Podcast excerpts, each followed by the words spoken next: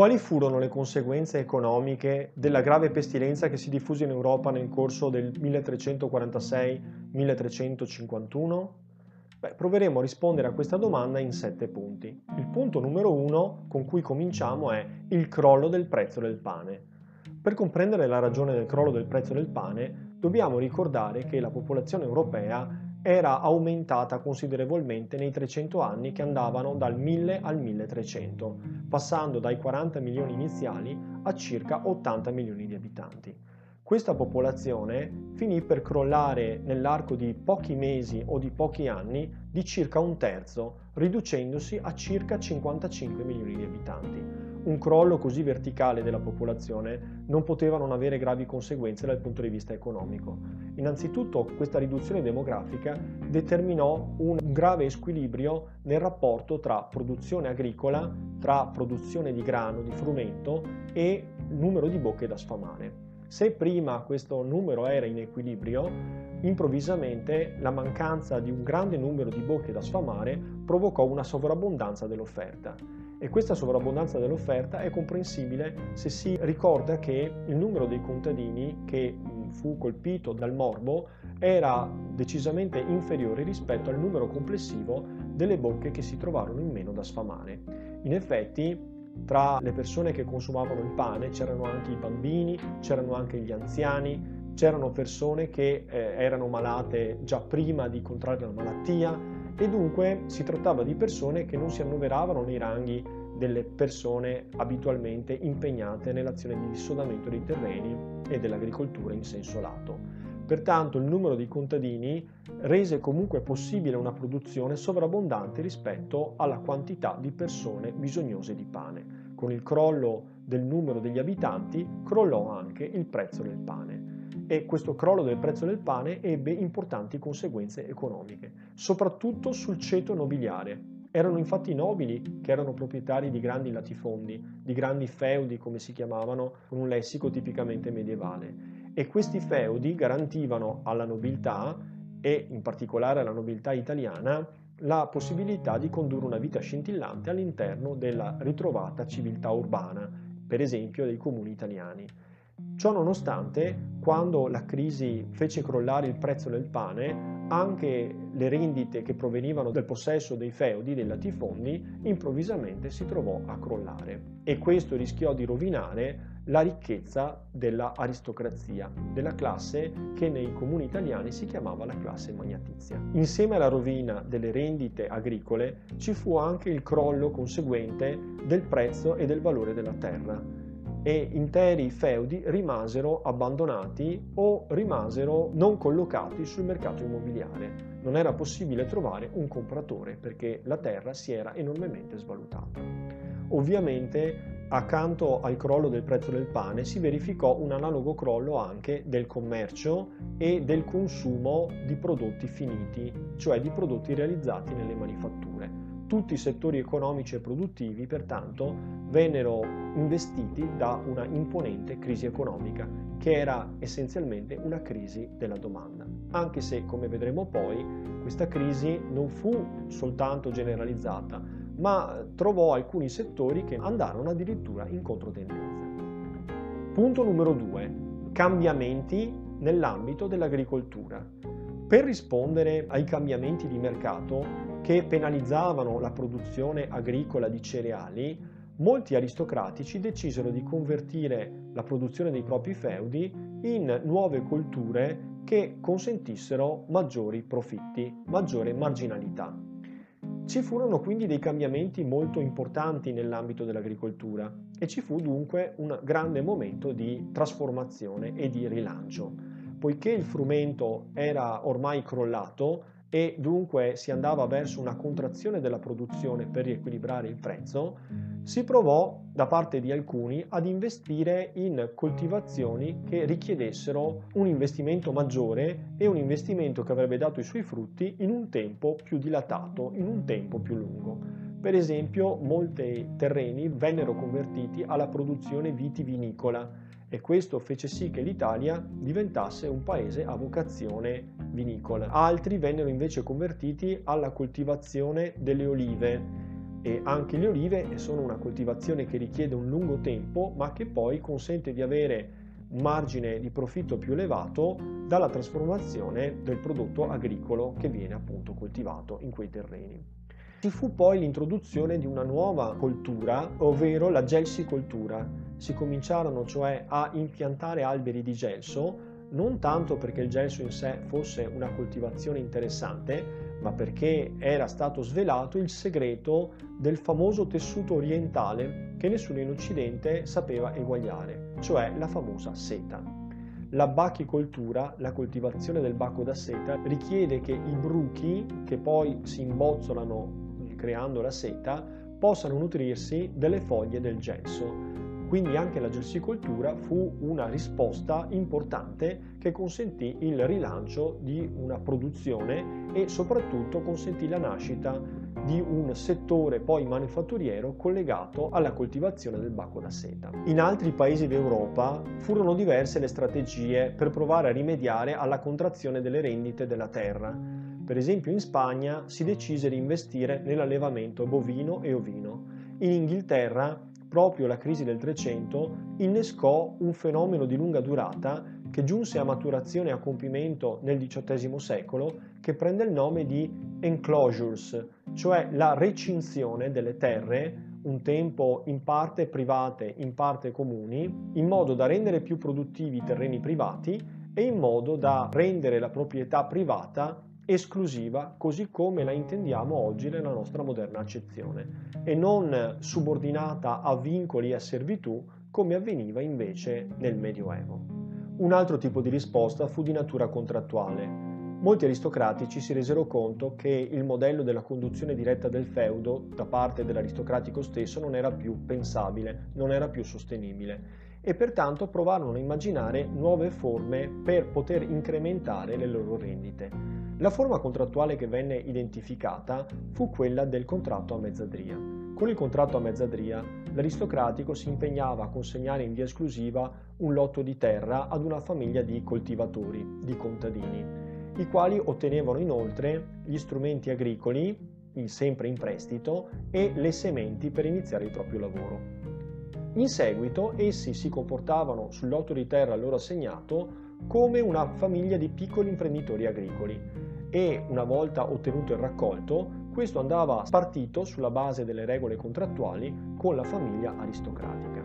Questo contratto consentiva all'aristocrazia di ottenere una maggiore produzione perché responsabilizzava il contadino trasformandolo dalla condizione di lavoratore subordinato o servo alla condizione invece di piccolo imprenditore agricolo. Tutte le sue risorse, tutte le sue energie, tutta la sua intelligenza venivano investite nella produzione di una certa quantità di prodotto agricolo che poteva determinare nel tempo una trasformazione considerevole del suo tenore di vita.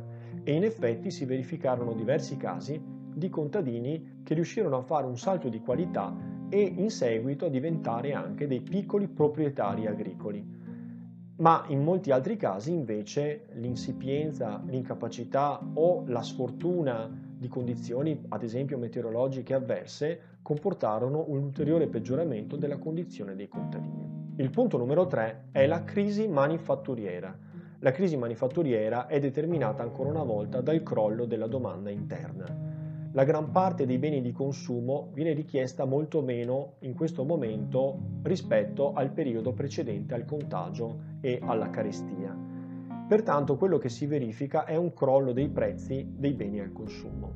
Da notarsi che la situazione è aggravata, così come nel settore primario, cioè quello dell'agricoltura, da analoghe manifestazioni di rivendicazioni salariali e di un miglioramento delle condizioni lavorative. Anche nel settore manifatturiero, come già nel settore agricolo, il numero delle persone qualificate in grado di poter portare avanti il lavoro era drasticamente sceso e pertanto facendosi forza sulla minor disponibilità di manodopera sul mercato del lavoro, i lavoratori superstiti rivendicavano un miglior trattamento sul posto di lavoro e queste rivendicazioni verranno molto spesso combattute, represse con l'uso della violenza e della forza. Ciò nonostante non dobbiamo dimenticare che se la maggior parte dei settori economici e commerciali vide un saldo negativo a causa della pestilenza, ci furono però dei settori economici che andarono in controtendenza. Uno di questi è il settore del lusso e se ci pensiamo anche nelle crisi di oggi, quando si assiste a un regresso del reddito lordo nazionale, cioè del reddito medio disponibile da parte delle famiglie, eh, esiste ancora oggi la possibilità che alcuni settori, nella fattispecie i settori del lusso, vedano un progresso invece che un saldo negativo. Questo perché nel corso di una crisi si verifica molto frequentemente che nell'impoverimento generalizzato della popolazione ci siano settori della popolazione, magari minoritari, che vedono invece aumentare notevolmente la propria disponibilità economica. E questo si realizzò anche nel corso della crisi del 300, quando si assistette al cosiddetto effetto eredità. L'effetto eredità era direttamente correlato alla crisi della pestilenza. La peste aveva mietuto molte vittime e questo aveva drasticamente ridotto il numero delle persone che ereditavano un certo patrimonio. Mentre prima il patrimonio familiare andava spartito tra molti consanguinei, tra molti figli ad esempio, in questo momento le persone che sopravvivevano alla tragedia potevano incamerare tutto intero il patrimonio familiare e non si contavano i casi di intere famiglie estinte che lasciavano un'unica persona erede dell'asse ereditario di numerose famiglie. Questo finì per creare una elite di persone estremamente ricche che potevano appunto utilizzare il proprio denaro per alimentare degli acquisti voluttuari che eh, incentivarono l'economia del lusso. Tuttavia in Italia, nell'ambito della produzione tessile, si riscontrò un peggioramento della qualità complessiva dei manufatti e la richiesta di tessuti a un prezzo più basso, anche se, abbiamo detto, sacche di prodotti di lusso continuarono ad essere richieste ed anzi videro aumentare i propri profitti. Punto numero 4. Le cattedrali. Beh, lo sappiamo, i comuni italiani si sono caratterizzati per un forte spirito di adesione municipalistica, per una forte identità. E questa identità era sicuramente espressa e cementata dalla edificazione di grandi monumenti in cui venivano esposte le glorie locali, come per esempio le cattedrali e i duomi.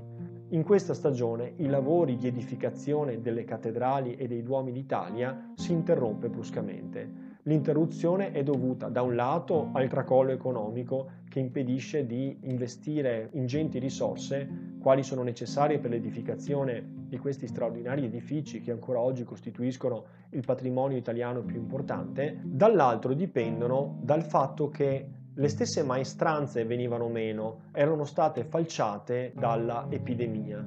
E in effetti noi riscontriamo che alcuni problemi che erano risolvibili prima della crisi del 300 risulteranno irrisolvibili o molto complicati da risolvere dopo la crisi del 300, proprio perché le competenze che erano in possesso di sole poche persone decadono con la morte delle stesse persone e ci vorranno degli anni e a volte dei decenni per rientrare in possesso di competenze già possedute prima della crisi. Il punto numero 5 è la crisi delle banche. La crisi delle banche eh, si esaspera con la pestilenza del 300, ma era già iniziata precedentemente. Il primato delle banche fiorentine cominciava ad essere insidiato, anche perché le banche italiane erano state indotte, invogliate a prestare ingenti quantità di denaro alle grandi monarchie nazionali europee che andavano via via formandosi, come la monarchia francese, la monarchia spagnola o la monarchia inglese. Nel corso della crisi del 300, per la gravità delle condizioni economiche dei paesi, i quali, ricordiamolo, erano impegnati in una lunga e faticosa guerra, cioè la guerra dei trent'anni, che divise per cent'anni per l'appunto la Francia dalla Inghilterra. Le monarchie europee, dicevo, non restituirono in molti casi i debiti che avevano contratto e questo provocò la crisi irreversibile e addirittura il fallimento e la scomparsa di importanti e ricchissime banche finanziarie del periodo precedente alla crisi del 300, come la Banca dei Bardi e la Banca dei Peruzzi. E in generale tutto il sistema della finanza italiana andò incontro ad una drastica ristrutturazione. Punto numero 6. I poveri. Non c'è che dire, con la crisi economica moltissime persone perdevano il posto di lavoro e non si contavano le persone che erano rimaste orfane, prive di supporto e prive di punti di riferimento. Abbiamo tutto un elenco di persone che vivono ai margini della società, tra questi ci sono piccoli imprenditori, proprietari di piccole manifatture, lavoratori salariati, bottegai, artigiani, che prima della crisi riuscivano a sopravvivere, a condurre una vita più che dignitosa e che dopo la crisi invece non riescono a portare avanti il proprio lavoro e finiscono ai margini della società. L'unica risposta che la società del tempo dà a questa povertà improvvisa e straordinaria è quella di combatterlo per mezzo della repressione. Si riempiono le carceri di poveri, di mendicanti, di persone che vivono di espedienti, di persone che chiedono la carità, oppure le si confina all'interno degli ospedali cittadini, che non sono ancora luoghi di cura, ma sono essenzialmente luoghi di detenzione, luoghi di separazione dal resto del corpo della società. Punto numero 7 sono le rivolte. Dopo la crisi del 300, dopo la grande pestilenza, moltissimi lavoratori decidono di protestare contro la condizione del loro lavoro. Ritengono di essere sottopagati, ritengono di lavorare in condizioni non eque. Sono tenuti sotto controllo da potenti corporazioni di arti e di mestieri che stabiliscono quale sia la tipologia della lavorazione, quali siano i prezzi dei prodotti finiti, quale sia la qualità che deve avere un prodotto e quali siano i trattamenti salariali e più in generale l'organizzazione delle metodiche del lavoro. Non c'è spazio per innovazione e non c'è spazio per una differenziazione sulla base dei meriti individuali o aziendali, diremo oggi, legati a una singola manifattura.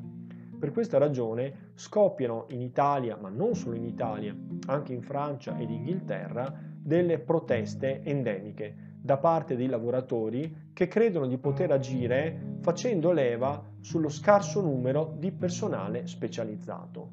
La gran parte di queste rivendicazioni, molte delle quali danno luogo a scioperi violenti, finirà con un nulla di fatto e con la repressione violenta e armata da parte delle corporazioni stesse o da parte degli organismi cittadini e pubblici. Tra le diverse manifestazioni ricordiamo in Italia la più nota, il tumulto dei ciompi a Firenze. I ciompi erano dei lavoratori del settore tessile, i cosiddetti scardassieri della lana.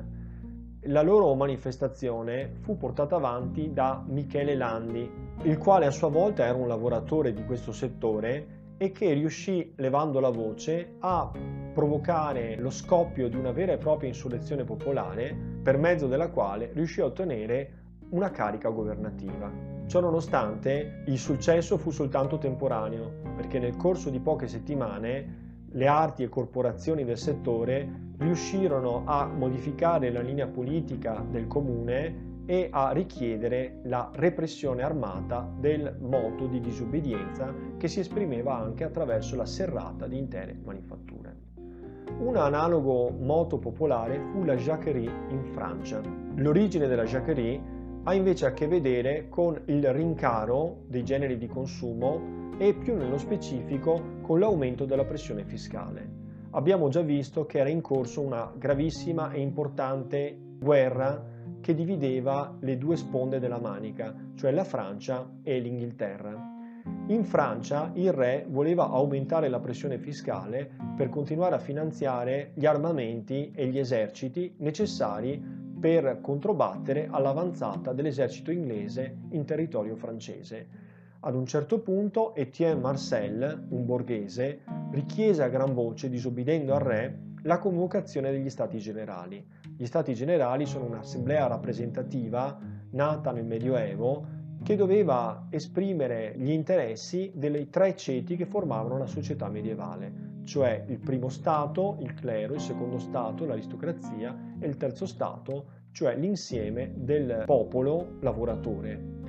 Etienne Marcel riuscì quindi a suscitare un moto di insurrezione popolare che si manifestò in maniera violenta con la distruzione dei castelli nobiliari, con la distruzione dei documenti che comprovavano l'asservimento dei servi della gleba e più in generale con la distruzione di tutti gli atti notarili che costringevano la popolazione in una condizione di non privilegio e di sfruttamento fiscale. Anche in Francia l'esito delle rivolte popolari fu la repressione nel sangue ottenuta per mezzo di impiccagioni di massa. Il nome Jacquerie deriva dal nome ipotetico, o meglio dal soprannome di Jacques Bonhomme.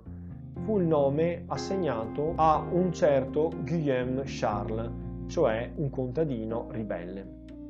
In Inghilterra si assistette a una insurrezione analoga che aveva fondamentalmente gli stessi motivi, cioè l'inasprimento della pressione fiscale per proseguire la guerra contro la Francia. Quando venne stabilita una poll tax su tutti i sudditi del regno a partire dai 15 anni in su, si verificò una vera e propria insurrezione di massa in diverse regioni nelle vicinanze di Canterbury, in particolare nell'Essex e nel Kent.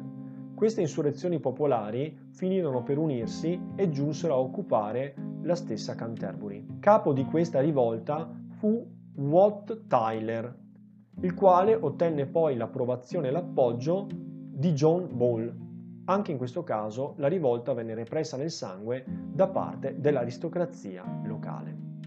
In generale, tirando le fila del ragionamento che abbiamo fatto, possiamo dire che la crisi del 300 fu una interruzione brusca di un processo lineare di crescita che proseguiva da tre secoli. Ciò nonostante, gli storici oggi sono concordi nel dire che non va vista come una interruzione definitiva, ma come un riassestamento e una trasformazione profonda delle economie che fece largo ad alcuni nuovi settori produttivi, come ad esempio quello della seta, che abbiamo citato precedentemente, e che determinò la fine di alcuni monopoli in mano a certi paesi, come ad esempio l'Italia, e invece l'affacciarsi sulla scena economica di nuovi attori che sarebbero poi diventati grandi protagonisti nell'età del 400 e del 500. Certamente ci vollero molti decenni perché la situazione ritornasse alle condizioni precedenti all'era del contagio e tuttavia circa cent'anni dopo, a metà del 400, noi vediamo le città italiane in piena rinascita più belle e splendenti che mai, si adornano di straordinari palazzi e di opere d'arte che hanno fatto scuola in Europa e nel mondo e che costituiscono un legittimo motivo di orgoglio. Per queste ragioni possiamo dire che la crisi del 300 non ha bloccato del tutto il percorso di sviluppo e non ha fatto regredire la civiltà italiana ed europea alle condizioni precedenti all'anno 1000, ma è stato esclusivamente un momento di trasformazione, di ridefinizione e di mutamento profondi. Bene, direi che con questo è tutto per questa lezione, vi ringrazio per avermi seguito, se volete iscrivetevi al canale per avere la notifica automatica dei prossimi video che caricherò e noi ci vediamo nel prossimo appuntamento. Un caro saluto a tutti.